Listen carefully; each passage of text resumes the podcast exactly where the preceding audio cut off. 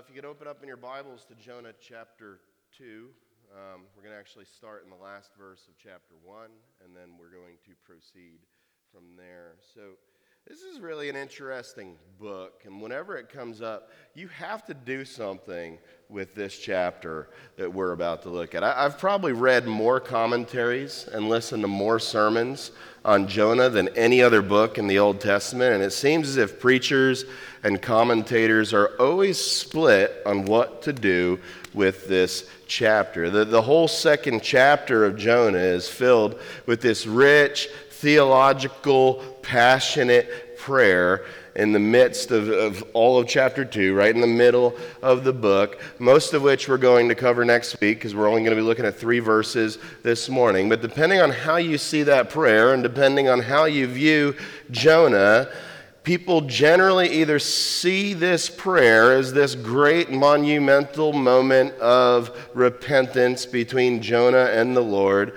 or they see um, this passage as Jonah just continuing to be the phony that he was in chapter 1. The people that believe that genuine repentance took place usually point to the words that are in the prayer that's recorded and how similar they are to other prayers of repentance that you see throughout the Psalms.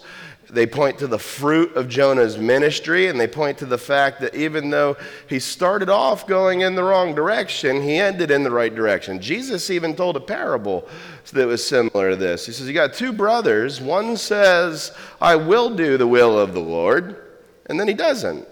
And the other one says, I will not, but then he does. And Jesus says, Which one did the will of God? So people that believe that this is a genuine repentance point to things like that. The people that say that he was a phony point to his bad attitude in chapter 4, which we'll look at in a couple of weeks, to show that this dude really didn't get it. They say that Jonah was never really looking to obey, that it was sort of forced obedience. What are you going to do when you've been swallowed by a fish and literally transported to your mission field and you know, just spit out amongst those people. When the boat was sinking, he chose to be thrown overboard, essentially choosing a self righteous suicide over repentance. And they point to where he just sat and sulked under a tree in chapter 4 and how he seems angry with the character of God and his goodness towards those whom Jonah deemed to be undeserving. I, remember my homiletics professor, I'm not saying this to rag on the guy, but my homiletics professor in college, um, he did this five part series on Jonah that was called um, something along uh, the names of the phony prophet with a fishy repentance. And it was centered on how much of a phony Jonah was. I love that man, and it's a clever title, chock full of alliteration and all of those good things. But it misses the point of the book, and I think that it misses God's heart and the gospel on display through this book. Let me just say this before we really dig in, because I'm going to just. I'm, I'm, I'm going to come out swinging this morning, and I'm, I'm really going to hit hearts hard because this passage hits hearts hard. But let me say this before we dig in. Uh, this is going to be at the heart of my sermon. If you see this as an either or, with the propositions that I just laid before you, you have way too clean of a view of the upward trajectory of the Christian life.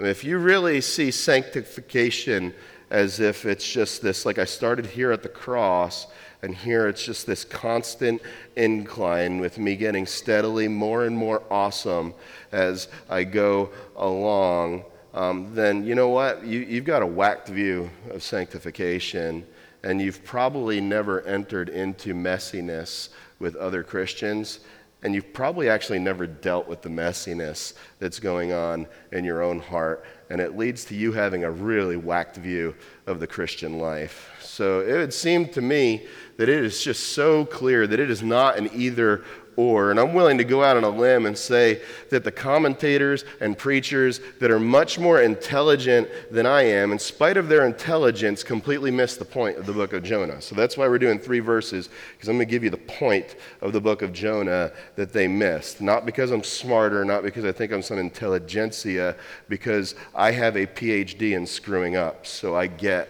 Jonah. And, and the moment inside the fish, that which it's followed by an either or. It's not, it's not that. It's followed by a both and. And as we open up the chapter two, we're going to see a man that genuinely turned to God, but genuinely still had a stank attitude and was in need of adjustment throughout this story. And I, I just want to be really, really, really real with you for a minute. I honestly don't see why this is a tough exegetical point for people to understand. Have you ever met somebody? Focus in. I, I want to I wanna know. I want names. I'm just kidding. Um, have you ever met somebody that's just been shown buckets of grace like Jonah, leading them to repentance, but later on in their life, they forget the amazing grace that they've been given, and they just end up having a gnarly, sour attitude. You ever meet anyone like that? Someone who claims Christ, but just acts bitter and stank and angry towards God and other people? Holy cow, I have. Uh, I mean, I literally come across them on almost a daily basis. I'm not talking about you folks, I'm talking about the other church I pastor. Uh, um, have you ever been the person who ended up being rescued by a miraculous act of grace, only to get frustrated with God and others who are in the midst of the same sin that God saved you from? I know that I have more times than I care to admit. The only difference, check this out, this, is, this blew my mind studying this book. The only difference between me and Jonah is that in between Jonah's repentance and his gripey bad attitude later on in life is that God used him as a mouthpiece to save 100,000 people. And that's never happened to me. Maybe it'll happen this morning. Maybe it'll just be like widespread repentance for anybody that doesn't know Jesus that's here in our midst. But that's the only difference. The heart's the same. So why do people rag on Jonah too much? Instead of, instead of trying time, um, spending time trying to read between the lines and find stuff that's not even in the text about the reality of Jonah's repentance that we're going to be looking at or lack thereof, we're going to look at God's goodness in bringing us to repentance, causing even the hardest of hearts to cry out for him, the way that he intervenes when a heart is brought low, and how God is the only one doing the pursuing, and God is, found, is the fountain of infinite grace, and God is the one who produces all of the fruit after he does all of the pursuing, after we did all of the screwing up. All of it. The repentance to the wild and amazing fruit was all Jesus, not you. That's a much better story. It's a much better way to tell Jonah than, hey, this guy messed up. God did something. Now let's talk about Jonah messing up some more. I want to talk about Jonah because the story is not about Jonah. The story is about Jesus. Ultimately, this story is not about Jonah's obedience or disobedience, his repentance, his lack of repentance. Ultimately, the story that bears his name is not even about Jonah. It points to the true and greater Jonah who is cast into the even more raging waters to save his people from an even greater storm, and the one who came faithfully and preached a message of deliverance and reconciliation against those who were his true enemies. The message of Jonah is about Jesus. We're about to embark on a story of God's love and God's mercy to the most undeserving of recipients, and how Jonah thought the Ninevites were the most undeserving of recipients of God's grace and mercy, but God caused Jonah. Listen here, this is so cool. What this book is all about is Jonah couldn't be a mouthpiece to tell people that they were undeserving of God's grace, yet they were about to be the recipients of it until Jonah was brought low enough to see how undeserving he was of God's grace and how miraculous it was that he got to be a recipient of it. All that's really happening here is that He's grappling with the fact that the person that's least deserving of God's grace is the person looking back at you in the mirror. Is that amazing? When you combed your hair this morning to get ready for church, did you take that in that the person looking back at me is the person least deserving of God's grace? Yet, holy cow, that's why grace is grace, because He's lavished it on me. He spared nothing, and He has just dumped it out in buckets on me because he's in love with me and he's in love with you. That's what Jonah had to come to grips with in the belly of the fish. It's not there for us to be able to argue about the reality of his true or false repentance. That's God's problem. God looks at his heart. That's not, that's not even your shtick, man. Why are you trying to look at the heart of a dude that was 800 BC? You ain't going to see it. You're not going to be able to discern it. So there's a whole lot of pages that have been wasted trying to write about it. He had to get to the idea that before he could really get anything else, we have to see that we are a missionary people that God has called us to be, commissioned to tell the world about this gracious and merciful Savior. But before we can do that, we need to see that you are the person most in need of a gracious and merciful Savior. That's the battle that took place for Jonah. So we're going to go ahead and dig in to our text. Jonah was at a moment that he couldn't have sunk any lower. Look at 117. It says, And the Lord appointed a great fish to swallow up Jonah. And Jonah was in the belly of the fish three days and three nights. So when I say that he was at a moment that he couldn't have sunk any lower, I mean this literally and I mean it figuratively. The dude was just cast off of a boat and he's sinking into a raging ocean, and he had to come to grips with the fact hey, this probably isn't going to go well. Historically, people that get thrown into the ocean during the midst of a giant tempest do not survive the occasion. And the sailors understood the gravity of this situation. Look, this ain't their first rodeo, man. These were sailors, yet they are shaken by this storm. Imagine what this storm must have been like. If you're a hardened sailor, yet you're to the point where you're just gripped and you're shaken up by what's going on. And they are under the assumption that they're all going to die. That's how much they're bugging about this. Fear is dominating here. And because of their superstitious nature, they thought that throwing a man overboard, they were either assisting in a self righteous suicide or making a sacrifice to be able to appease an angry pagan god, or both. Like if you've ever seen the great theological masterpiece, Madagascar 2. Um, in Madagascar 2, Melman the giraffe plans to hurl himself into the volcano to appease the gods who are angrily withholding water from Alex and, and Marty and King Julien and the rest of those poor folks. But instead of being saved by a fish, Melman is saved by a hippo named Gloria who falls deeply in love with this giraffe. But think about it. He could not have sunk any lower. He's one of God's covenant people. He was the prophet through whom God would regularly speak.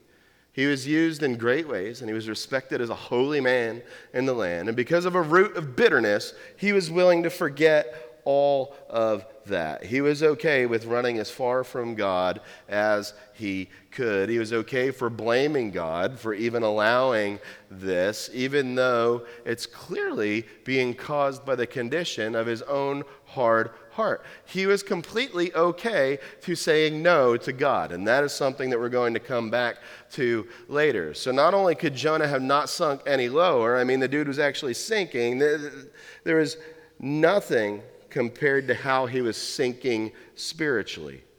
You might be here and be somebody who's sinking spiritually. And if you think I'm talking to you, whoever you are, the Holy Spirit is. If you're that person who's here and you're sinking spiritually, I don't know that. I didn't name you.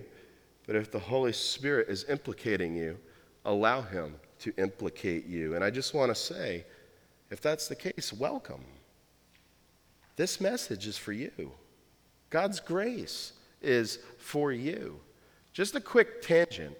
But can you see the destructive power of bitterness?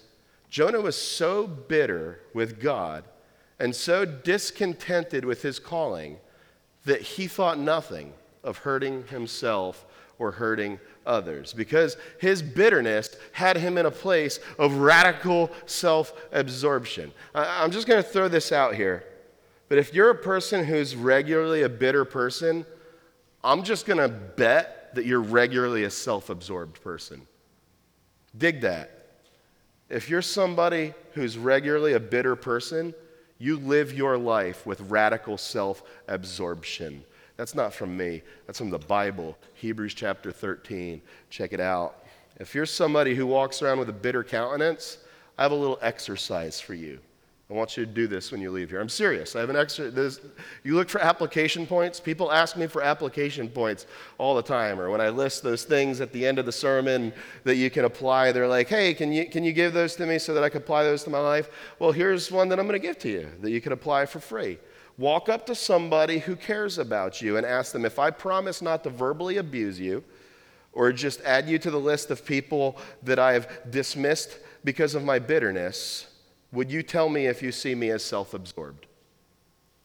Honestly, uh, if you are struggling with consistent bitterness, where there's just always a problem, and whenever a problem arises, it's always like, can you believe what that person did, and what this group of people did, and what these people did, and what the government did, and what Obama did, and what Trump did, and what anybody but me did? It's never you, right? I mean, there's all these people that are just being so stinking offensive. And it's weird, man. You're never realize that you're the center of the spoke of those wheels. Like they're wrong, and they're wrong, and they're wrong, and they're wrong, and they're wrong, and they're wrong, and they're wrong, and they're wrong. And it's circling back, but it's like, whoa, man. There's one common denominator between all those people being wrong, and it's the fact that I'm just bitter as all get out. So walk up to somebody who cares about you and ask them if I promise not to verbally abuse you or just add you to the list of people that I've dismissed, would you tell me if you see me as self absorbed? If they are really, really not afraid of you, which they probably are, but if they're really, really not afraid of you, the answer's going to be like,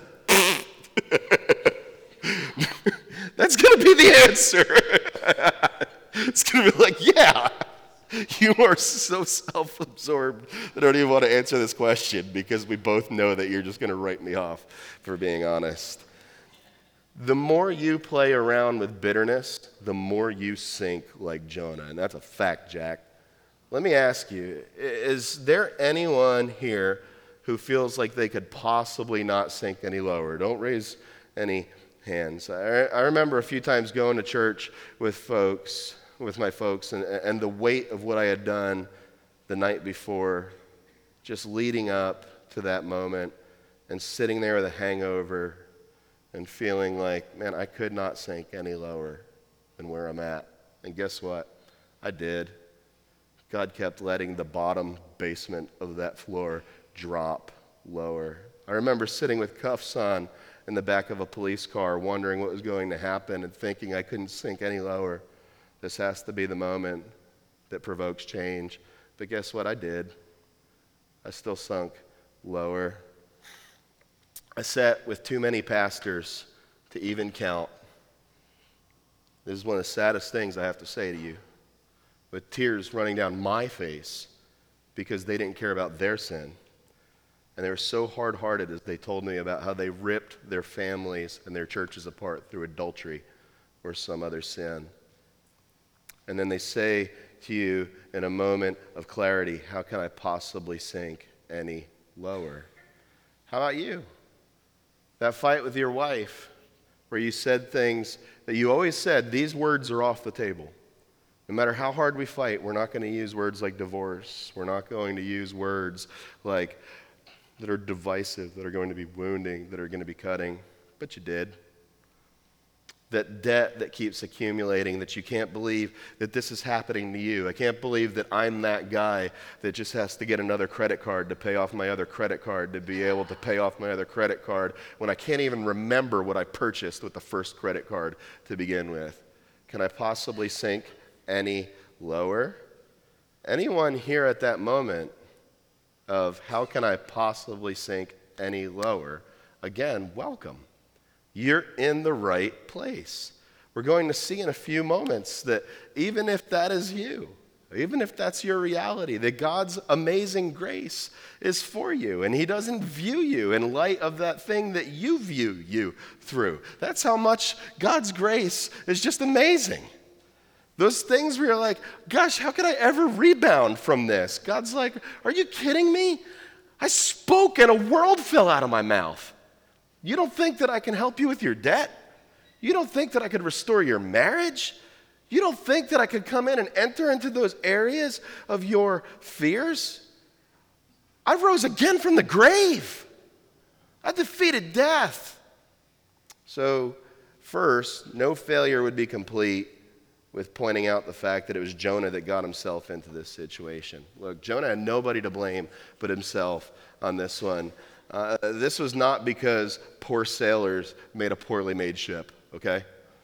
He couldn't be like, it's really not my sin, it's the nautical prowess of those who sail to Tarshish. They really need to get their fleet together. I should not have signed up for Carnival and I should have spent the extra couple bucks and taken a Royal Caribbean. You know what I'm saying? It wasn't because they took a poor route. He chose the route and he paid the money and he paid good money for it too. Which does bring up one more kind of funny little tangent. Often, when people want to blame other things for their current circumstances, like Jonah did, they choose to blame the circumstances that they often paid good money for. That's nuts.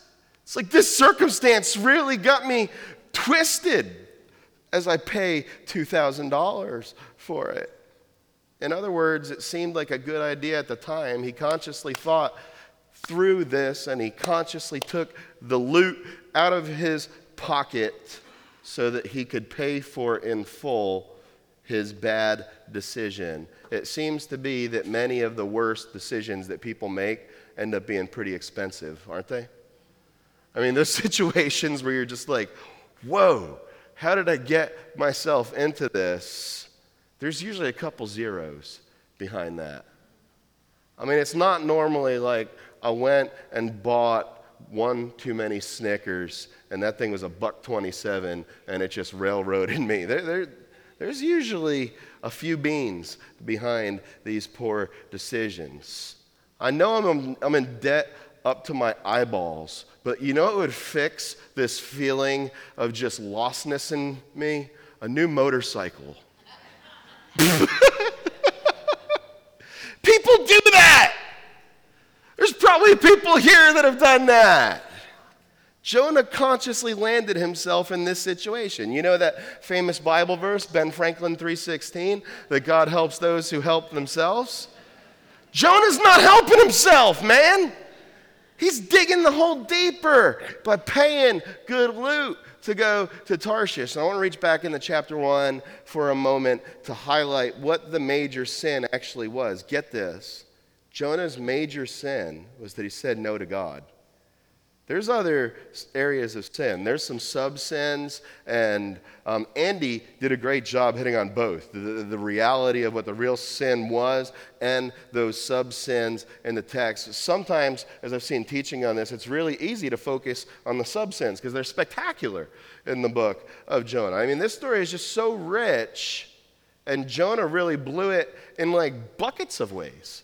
So you could focus on any of them, and each of them are pretty relevant and relatable, and you could dig in. But the biggie here is super simple. The sin that is exposed in chapter one is that Jonah thought he had the right to say no to God. I want to hit you with this. We do the same thing. We know that God calls us to be involved in meaningful community, but sometimes oh, I would rather just choose a life that's so busy that I'm devoid of fellowship. That's the same thing. It's saying yes to your desire so that you could build a life that consciously says no to God. We know that God calls us not to gossip or backbite, but that person in the church just really irritates me. So let's go have a wicked little conversation in the corner. Those conversations are ugly, by the way. When you're the pastor and you get to step back and look at them and you just see people like, oh, can you believe, can you believe what they said about my ministry? it's hideous. It is so, so ugly. It's the same thing. You're choosing to say yes to your desire to gossip and feel fulfilled that, hey, we both have this common hatred that they don't like my ministry. So let's gossip about them. And that's going to make me, and you're saying no to God as you're doing it. The ironic thing about the Great Commission is it's literally, the Great Commission, check this out. This is, I, I want every eye up here. So stop playing Candy Crush, stop doing whatever you all do that drains you do something because you guys drain the internet so much that we can't even cast sermons to like orphans and widows. So stop with the Candy Crush, by the way, unless you hate orphans and widows. I've been wanting to say that forever. Turn your phone off. What the heck do you need Wi Fi for here? Amen? Woo! Yeah! God, that's been on to come out for like a year. Can't even preach the gospel because you need to update your Facebook status. Knock it off. But the ironic thing about the Great Commission is that it's literally spelled out way clearer than Jonah's commission. Yet there are Christians that will go their whole life with never telling a non Christian the good news of Jesus or spend one second of their time making disciples. You're saying no to God if that's you. We know that God's called us to be cheerful givers. I've met people that literally tell me they have a pastoral calling on their life and they want to be in ministry and they've never tithed. I will tell you straight up, you're not called to ministry. If that's you, man, if like every bucket is my ducket and I spend it on me, you're not called to ministry. You're saying no to God. I could keep going, but I prayed for conviction as I put together this sermon, not condemnation. But I'd like you to consider if there's any areas where you are consciously choosing to say no to God. But check this out. Just when he thought he couldn't sink any lower, God was in it. Look at verse 17 again. It says, And the Lord appointed a great fish to swallow Jonah. Who does it say appointed the fish? God appointed the fish. So all that Jonah brought to the table, again, Candy Crush down, all that Jonah brought to the table was disobedience, selfishness, bigotry, prejudice, and a rebellious spirit. And all God brought to the table was salvation anyway in the midst of it. Does that sound familiar to anybody? When you were able to bring absolutely nothing to the table, when you were the ones that got yourself lost in the situation and you couldn't GPS yourself out of it, when you consciously chose to rebel against God rather than do His will, when you were on a trajectory to be cast out into the storm rather than follow God's will, God appointed a Savior who would save us from ourselves and our own rebellion. And like Jonah, the only thing that we brought to the table was the sin that made it necessary. And just like, can I get an amen to that? Come on. And just like here in Jonah, God appointed a way in the midst of the storm. How comforting is it that when you can't sink any lower, God is in it? Even if you created the situation, even if you're a hot mess as you sit here today. Even if there's no reason that God should be in the situation, and you didn't earn your way of God being in the situation, and you did not provoke a situation where you're like, you know what, I am going to create a soft landing so that God can enter the situation. As Jonah was sinking, God said, I've decided that I have appointed a time that you shall sink no lower. And He appoints a time for you that you shall sink no lower. If you grab the hold of Christ in the midst of that, you know that. You said, I don't want this elevator to keep going down. I'm pushing the stop button, and it's named Jesus. And you cling to the cross. Even if we created the situation that started the sinking to begin with, because that's how good God is. So just when Jonah could do nothing to improve his situation, Jesus Christ showed up. And he was in the form of a fish that swallowed him. So it was probably not the way that Jonah would have thought up. Even if you gave him a million years. I mean, do you really think it even crossed his mind? Do you think he ever thought, if I get cast into this storm, there's just an uber fish waiting for me? when I get down there. I'm just, I'm just going to dial my Uber button and gloop. You think, you think that that's the way this thing worked out? Even after it happened, do you think that Jonah realized what was happening right away? Do you think he realized that God was saving Jonah from himself at the moment that he was being swallowed? I want to encourage you if you are here and you are sinking, if you belong to Christ, he's in it with you. He might not be in it the way that you've chosen. But look again at our story. Do you think that Jonah chose the way that God intervened into the story? But God appointed this. Man, eh, eh, that's one of the beauties of being holding to a high sovereign view of God. Eh, I wouldn't have written the script this way, but God appointed this. And God might be doing something in your life in a really unorthodox way to shake you. God appointed this. Don't be reformed in your soteriology, but then just be totally you centered in your sanctification and be like, man, I need to appoint this. I need to work. God still is the one who appoints this. I'd encourage you, don't miss it by potentially complaining about something that God might be doing in your life for your good and His glory. The trial that you might be in might just be God's fish swallowing you up to prevent you from further destroying yourself. Get that. The trial that you're in might just be God's fish that was appointed to keep you from further destroying yourself. I've seen enough people that were on a trajectory of deeply in love with Jesus, and trial enters into their life, and they're like, Why? Why is this happening? Because he loves you and he's tired of you faking the funk and he's trying to grab a hold of you and he's saying, Get back to the cross. That's what my fish is for, is to bring you to where you were supposed to be to begin with. But in your sin, you wandered. But he loves you so much that he brought you back, even though you weren't going to go there on your own.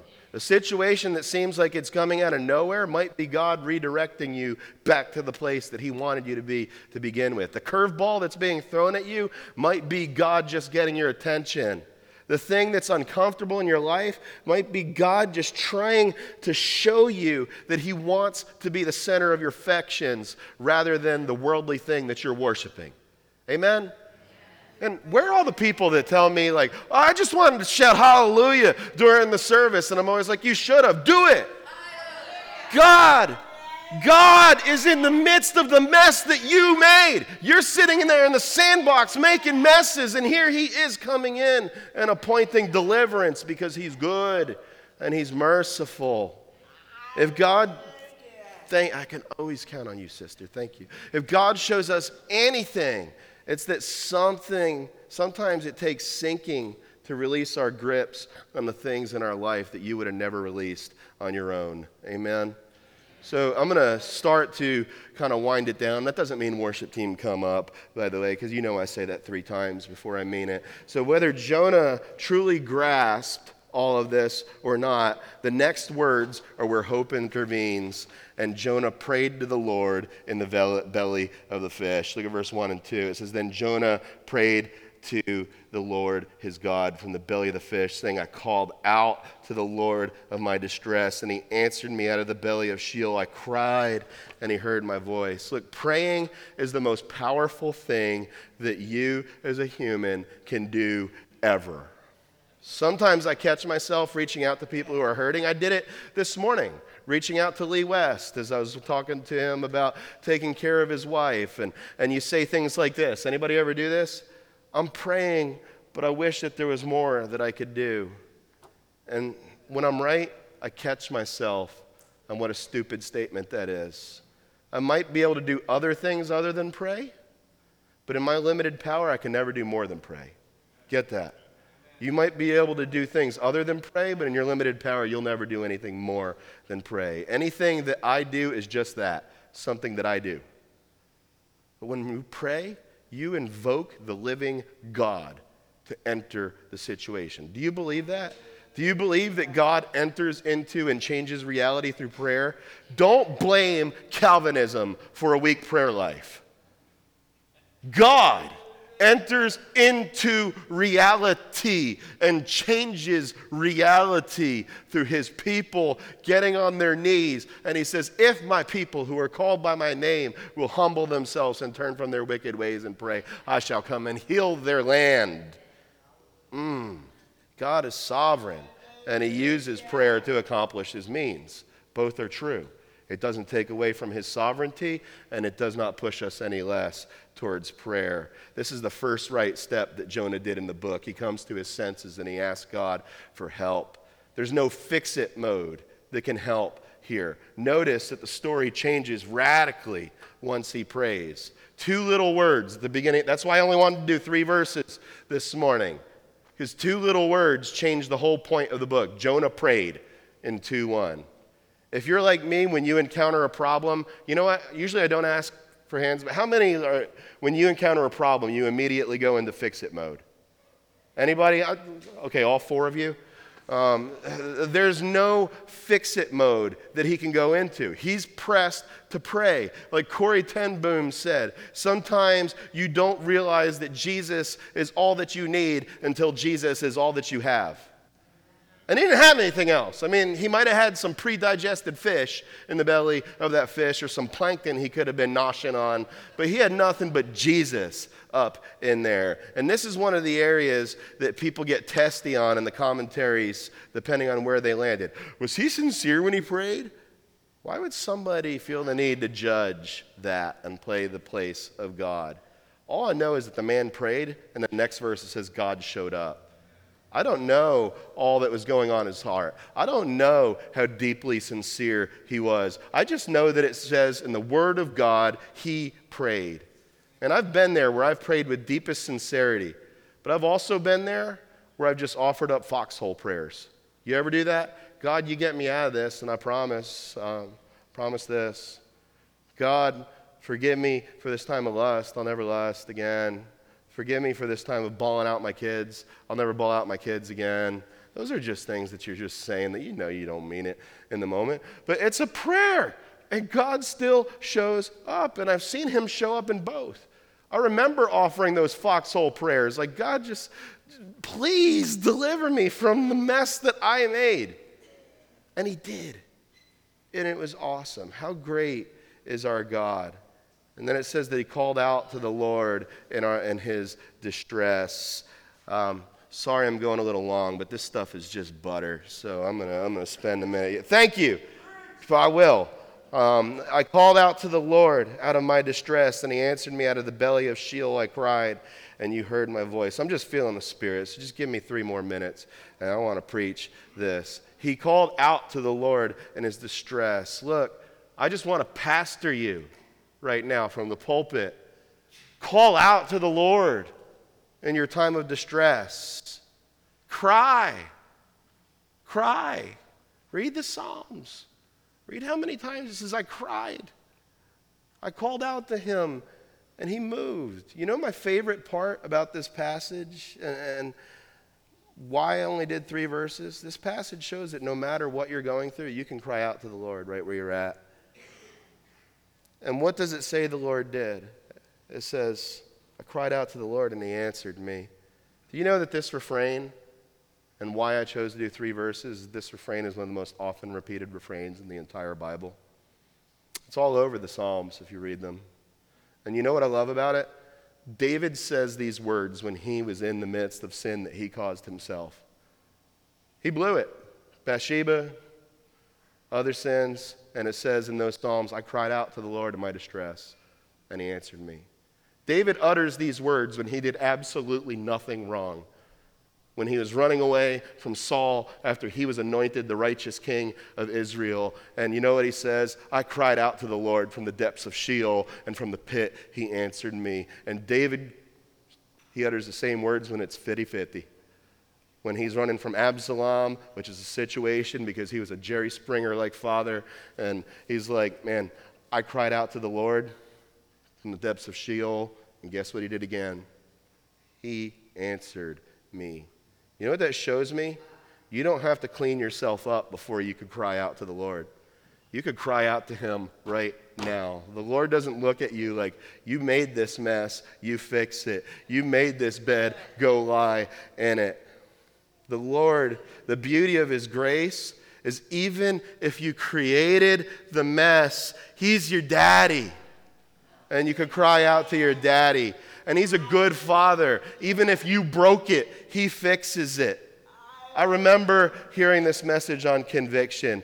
And, and, and, I had these charges on me in New Hampshire. They were kind of serious charges, and I just figured the best way to deal with this is to never go back to New Hampshire. And I could deal with that because New Hampshire's not all that cool. And um, so I, I was just going to not go back. And I remember hearing this message on conviction, and I was just so cut to the quick that I called up the courthouse in New Hampshire from Chicago. And I said, I'm in Chicago. What's it going to take to extradite me back to New Hampshire? I'm deeply convicted. I want to deal with my crimes. And the lady said, You sound like you got a healthy dose of conviction from the Holy Ghost. She said, Mail me 146 bucks for court fees, and this will disappear because it sounds like the Holy Spirit is doing more than we would have done anyway. I cried out to the Lord, and He answered me. That's what it says in the Psalms. Man, I read in the same thing in Psalm 116, and that was my life verse when I came to Christ. He says, I was in the pit. I cried out from the depths of Sheol. Oh Lord, I beg you, save my life. And you know what the very next words are? Gracious is the Lord and compassionate. And I was brought low, and he saved me. You heard my voice. I love that psalm. That psalm has always been precious to me because I feel like it's my testimony. I cried out to the Lord, and he answered me. And if you're here and you need to cry out to the Lord, he's waiting. What are you waiting for? So, as we close, let me share a couple application points. Before Jonah could come to grips with the fact that the Lord wanted to save the Ninevites, in spite of the fact that they did nothing worth saving, Jonah had to realize that he was just as wretched as they were and just as in need of saving. Jonah was brought to where he had to do the same thing that was expected of the Ninevites to cry out to the Lord in the midst of his destruction. I invite you, cry out. Take those words to heart where it says, I cried out from the depths of Sheol and he heard my voice. Don't be afraid to cry out from the depths of Sheol because it beats staying there, doesn't it? He hears the voice of his children. And whether you brought it upon yourself or you're the victim of something that happened outside yourself, or if it's something in between or something happened outside yourself and you just handled it like a dope, God's grace and mercy are always for you, and the recipe is the same. It starts with taking your eyes off of the circumstances, fixing them on Jesus Christ, knowing that the need is deep, and crying out to the Lord in our distress, and believing that our Father is good. Let us celebrate that as we partake of communion today. Amen. Jesus Christ, you are so good. We cry out to you. You answer us. We don't deserve it. We did not earn it. Yet here you are, here we are. We come to you stripped down. Nothing in my hands I bring, simply to the cross I cling. In Jesus' name, amen. We're going to partake